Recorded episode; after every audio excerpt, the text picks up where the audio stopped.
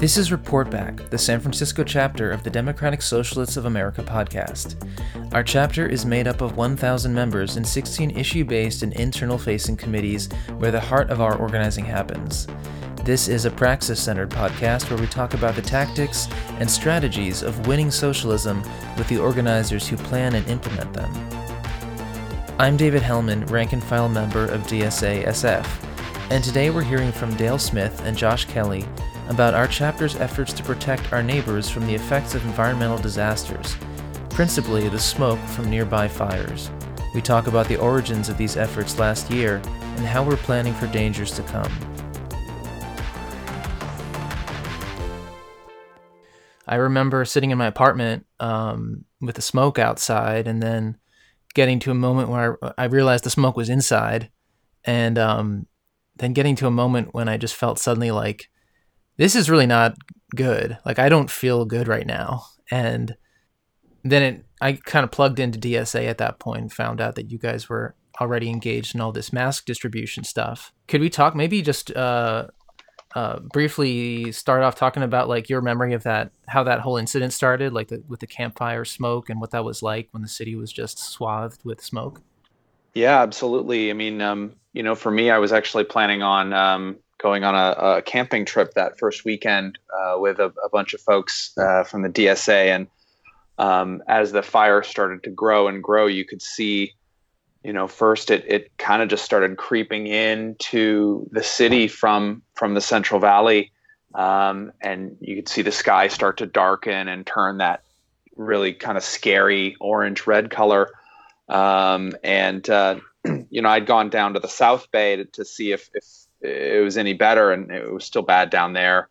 This is when we were starting to to look at the daily air quality forecasts, and um, you know we ended up uh, canceling the camping trip, and you know after a couple of days, my my children their school um, closed for a couple of days to try to respond to it. Um, you know the whole San Francisco school district was closed for I think uh, uh, half a week, um, and it was just a a shocking and scary time to be in a city. Yeah, totally. Dale, do you have any particular recollection of that that experience? Yeah, I mean, I just remember like um, the weekend before we doing started doing um, mass distribution on a larger scale. I just remember getting up on a Friday, um, and just yeah, like just feeling like not so great. Um, I knew that the fires had already started earlier that week, and so I just like looked outside and I saw that there was just this like thick haze of smoke across the whole city. And I thought to myself like, well, it's I'm feeling bad and I'm inside and like I have air conditioning, I have like air purifiers and stuff. So I could only imagine how bad some folks must feel that don't have that option. Yeah. So I started uh I just started like messaging you know, people within DSA, and I was like, hey, I want to try and get like a group of folks together to go out and distribute like masks and bottles of water to you know people like experiencing homelessness in San Francisco, and um, that's basically what happened. Like a, a handful of folks um, donated, you know, a good amount of money, enough for me to go down to Lowe's over on Bayshore and just buy about like um, you know like a hundred masks and then uh, just a bunch of bottles of water. And then I met up with me and a few other folks from DSA, and uh, we just went to different parts of the city. Like I know we had some folks that went to like the Mission and like the Haight Ashbury area. I went to Bayview Hunters Point area. Just started walking around, you know, uh, talking to folks that were living in tents and in encampments down there and in RVs as well. And um, you know, most people were pretty appreciative of just even having some water or a mask. Um, most folks actually didn't know that it, there was like some huge fires that were raging in Northern California at the time. Um, you know, and that was that was pretty surprising to me. Like I was just like, hey, just like look up at the sun. Does that look normal to you? And they're like, oh wow, you're right. Like it doesn't. Like it was kind of like a reddish. Wow. You you know. And once I started to point that out to them, they started to realize what was going on. They just um, think it was a normal San Francisco fog or something. Uh, yeah, it's just you know people you know um, kind of like stayed. We're staying more or less in the same area, that they would most of the time. Right. So, I mean, it's something that's definitely more apparent and more visible if you move around a lot more throughout the city. Um, but if you're not and you're just staying in a certain area and you don't have a clear view of like across the city or like, you know, towards the waterfront or what have you, um, you don't really get as good a gauge of like what it's really like. You might feel like, oh, like I might feel a little bit weird, like it might be a little bit harder to breathe, but like, you know, the air quality in San Francisco isn't necessarily the best, you know, um, but it's definitely, you know, it's definitely getting to be pretty bad. And uh, over time, you know, it did get even worse. You know, that was just right when the fires were starting. Um, and then, you know, midway through the week, uh, I know Philip, who's another DSA member, and uh, I think Curtis and some other folks were you know, realizing how bad the smoke was getting. Um, and we saw that there were some other mass distribution efforts going on from this one kind of smaller group um, that had done, you know, mass distribution last time the fires came around called Mask Oakland. And so they were kind of inspired to try and get people together on a larger scale to try and distribute masks. And so um, that next weekend, you know, it was obviously way worse. And we you know kind of hit the ground running then at that point just you know trying to see where we could buy as many masks as we could just to hand them out to just whoever because um, you know the city wasn't responding appropriately. I'm pretty sure we ended up distributing like three times the amount of masks that the you know city did um, during our entire span of like you know about a week so I have a figure from the the article in SF Weekly that uh, DSASF handed out 2,800 masks over the weekend, but was it a lot more over the entire week? I think I remember it being something like we passed out like 4,500 wow. total. Uh, and the city of SF probably passed out about like 1,600. Yeah. You know? Was that all uh, the homeless outreach team? It was mostly the hot team, yeah. And so they were handing out um, bottles of water and masks and stuff. And we were you know trying to reach out to you know folks that were out on the streets but also just like you know just like regular working folk as well.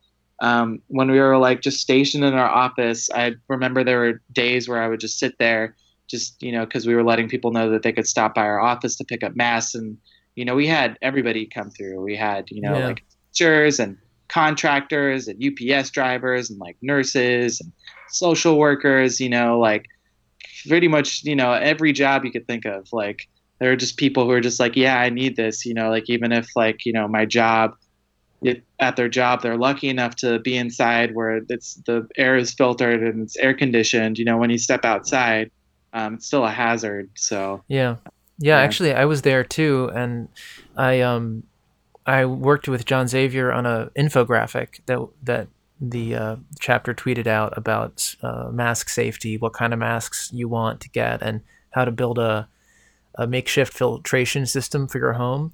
And I remember just sitting there in the office working on that uh, that drawing and seeing people pop in, kind of like, "Is this DSA?" Uh, and like, "Do you have masks?" And like, "Do I need to sign anything?" This is cool. Like, I can just take it. Oh, okay, cool. Thank you.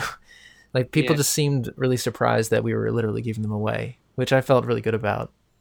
Yeah, I mean, that's definitely like one of the most positive aspects about it is like we were just showing people, you know, not only that we like cared about what they were going through, but that it was just like, you know, it was like it was unconditional, you know, that it's just right. about, you know, people have a need to like make sure that, you know, they're at least like being slightly more safe. You know, ideally, like they would have a space to go inside that had like filtered air, so they could just, you know, prevent from having to inhale all that smoke. But unfortunately, a lot of people didn't have that option.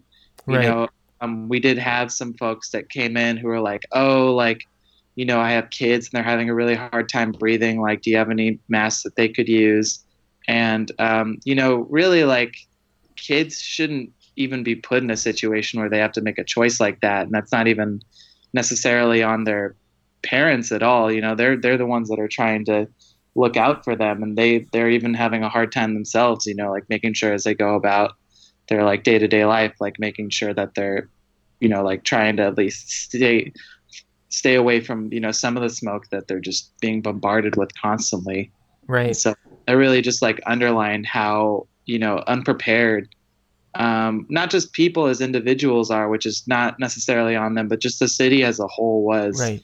you know, for dealing with the situation. Yeah, they weren't, they just weren't opening up like shelters like they would, um, you know, hopefully during a, you know, like a rainy weather season or whatever. Although, as folks have probably heard, they weren't even doing that good a job of that this past winter, um, but that's another story. Um, and you know they weren't opening up like community centers or you know rec centers or libraries you know all places that you know probably have a much better capacity to you know at least allow people a place to stay during the middle of the day um, you know so they can get out of the smoke and just you know breathe some some fresh air for a little bit. Um, but they were just totally you know the city was totally caught off guard and unwilling to really just like do pretty basic things to make sure that people were safe, you know, or at least staying safer, despite the fact that they were telling people like, oh yeah, like it's not really that good to wear a mask. You should really get inside. But it's like, but you aren't offering a place for people to go necessarily. So yeah. Do you have any thoughts on like broadly why the city wasn't prepared? I mean, why those resources don't exist or the effort isn't the funding isn't put towards preparation for this kind of thing? Do you think that'll change? I mean it, it's going to have to change whether they like it or not you know? I mean we did end up having a like an action um, after like the first weekend you know when we were really out there like giving out masks and stuff out in front of city hall to try and you know pressure them to let right. them know that they had to make a change. And then uh, Hillary Ronen, who's the deep or she's the supervisor for the mission district, said she was going to put forth legislation to, you know, require that all public schools have, um, you know, like filtered air and, you know, to open up community centers for this sort of stuff and have like a cache of masks to distribute during a time like this. Um, but some of those things, like, you know, like they could have just opened up some of these like community spaces pretty easily. Mm-hmm. You know, I just feel like they didn't want to put in the the effort necessarily, or we're just hoping that um, that maybe like you know there would be like a good like um, just a tide of air and it would help clear out a lot of the air and people wouldn't have to deal with this as much. But um, the reality is that fires like this are just going to get worse and worse. You know um, there were fires, you know, in 2017. There were fires again, like with this in 2018. There is without a doubt going to be fires again in 2019. You know, um, how it happens, that's, you know, a different question, but we're seeing just like this happening every year on a consistent basis now. And so, like, after a certain point, like, you know, public officials are going to have to realize, like, they have to make a concerted effort to make sure that they're taking care of people or else like unfortunately it's going to come up to you know folks like us within DSA and say Mask Oakland trying to take care of you know those around us within our communities. Um, not that we wouldn't want to do this anyways, but um, you know ideally the function of the government is to take care of its people. You know whether it's like making sure that they you know are having their basic rights met or are just like you know allowed to be in spaces where they can at least stay somewhat more out of you know danger or hazards you know so. Yeah for sure. Yeah maybe it's a good time to talk about the future and what we're doing next what we're doing for this year. And um, maybe we could turn to the gofundme that's currently active with a handy url tinyurl.com slash dsa mask.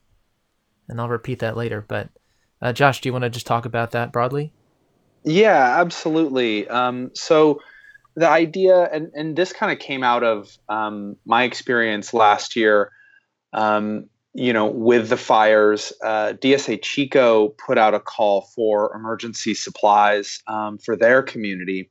And so, you know, given that I was sort of, um, I had the weekend uh, free with my wife, um, we had the, the kids with my mom, and uh, the camping trip was canceled. We ended up collecting a bunch of supplies from other members of the DSA.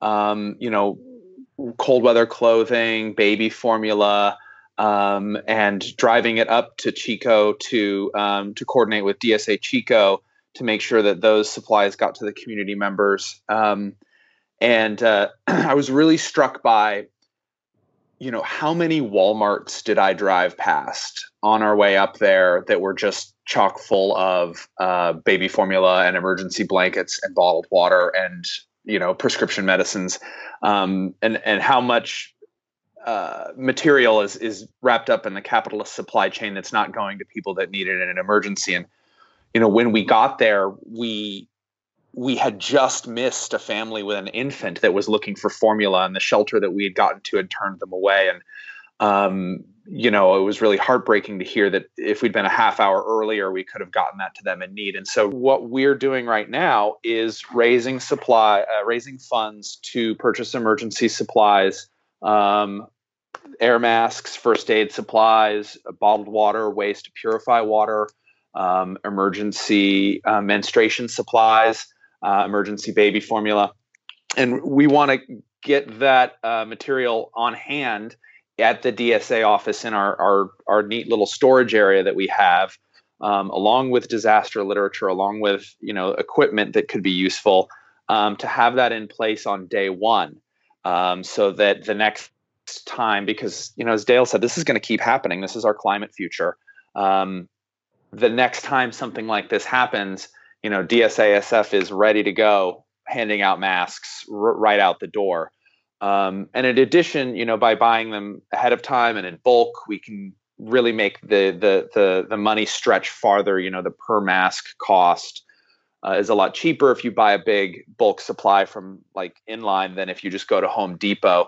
Um, so that's that is the idea behind the disaster relief supply drive. It sounds like um, you're preparing for multiple types of disasters, not just the smoke. Well, I mean, this is earthquake country, obviously. So yeah. everyone, everyone who's hearing my voice, you should have three days of food in your house. You should have uh, a gallon of water per person per day. I believe is the recommended amount. Um, I'd suggest doubling that. We should all, you know, be a little bit of a prepper here. In if we're on the San Andreas Fault and have some uh, emergency supplies to sit out a, a, a potential earthquake situation. Um, and you know, with climate change, these kinds of disasters can are going to come out of left field in a lot of uh, ways. Um, we might have you know seawall issues if there's a big storm surge. There could be flooding in the low-lying areas of San Francisco.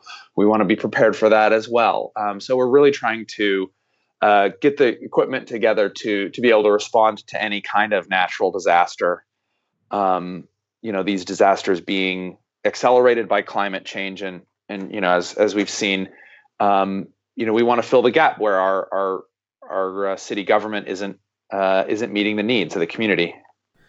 Yeah that's great. And the the drive has been going on for 17 days and mm-hmm. your goal is $2500 and right now it's at 1778 and it looks like the just looking at the number of people who've given it looks like it's a pretty high um, donation on average.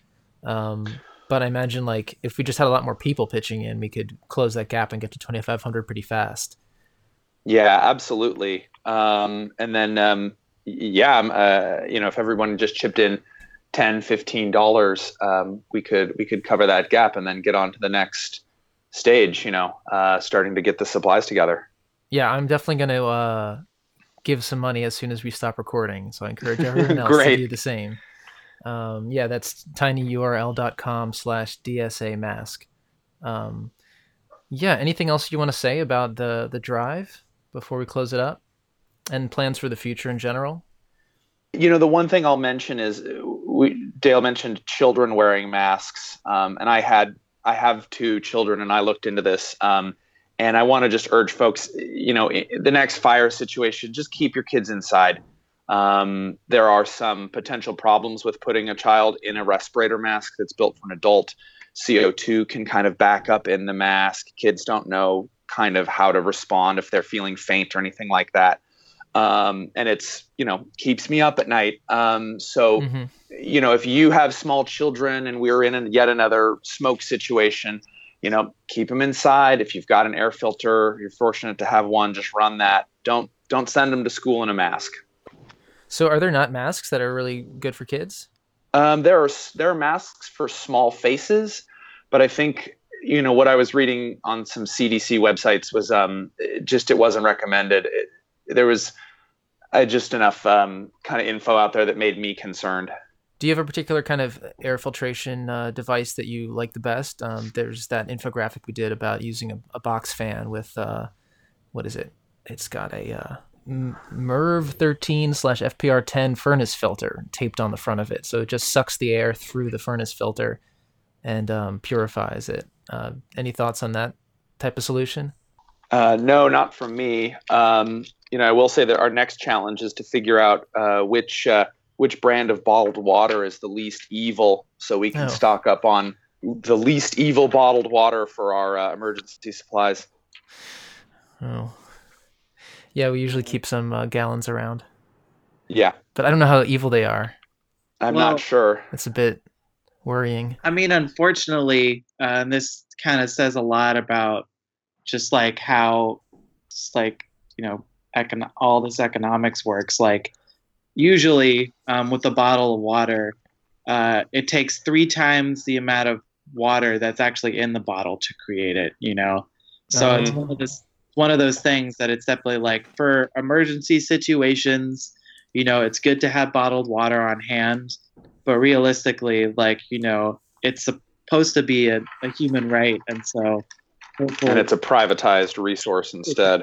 It's, it's privatized resource, and so you know it's up to people in, in their communities, and hopefully, if their city government is actually responsible, for them to work together to try and you know um, you know create you know access points to to water that is you know clean and you know just accessible in general you know and able to be utilized even in the, you know the event of an emergency situation um, but yeah, definitely. Uh, if I have to come up with any advice, just like, um, yeah, just like come as Josh said, you know, figure out your your plan for when it happens, like as soon as possible.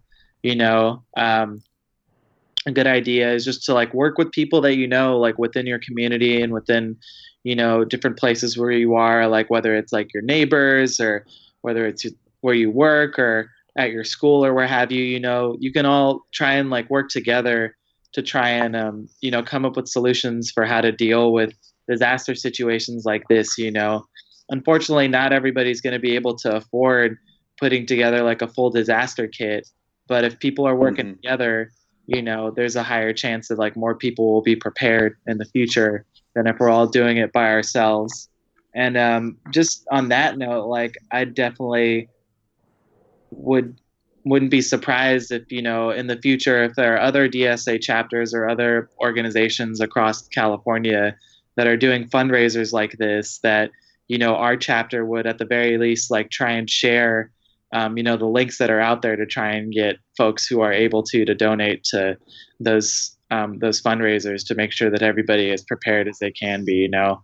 Because I know for a fact that um, you know whatever preparation that we do just for San Francisco, we're going to try and you know uh, help other folks with other areas, you know, as well. I mean, the number one question I've gotten from people when they learn I'm from DSASF and they're in other chapters was just, how did you deal with the mass situation? And you know, at a certain point, it just kind of comes down to like, unfortunately, having enough money, but also like working together and like figuring out where are the places to you know get mass ahead of time and like during the time when it's happening and you know how to just get that messaging across you know and it's all just about you know like preparing ahead of time and you know working with people that you're close to to make sure that you're you're taking care of each other and everybody else you know so. yeah it was a great community effort and it's gonna have to continue into the future which mm-hmm. you know is sort of the the good the good side of uh, something terrible happening, I suppose, that we find ways to work together. Yep. All right, guys. Thank you so much. I think that covers it. And uh, yeah, once again, everyone, please go to tinyurl.com/slash DSA mask. Awesome. Thank you so much, David, for uh, for having us on the show. Thank you. I'll see you around. Thanks a lot. Appreciate it.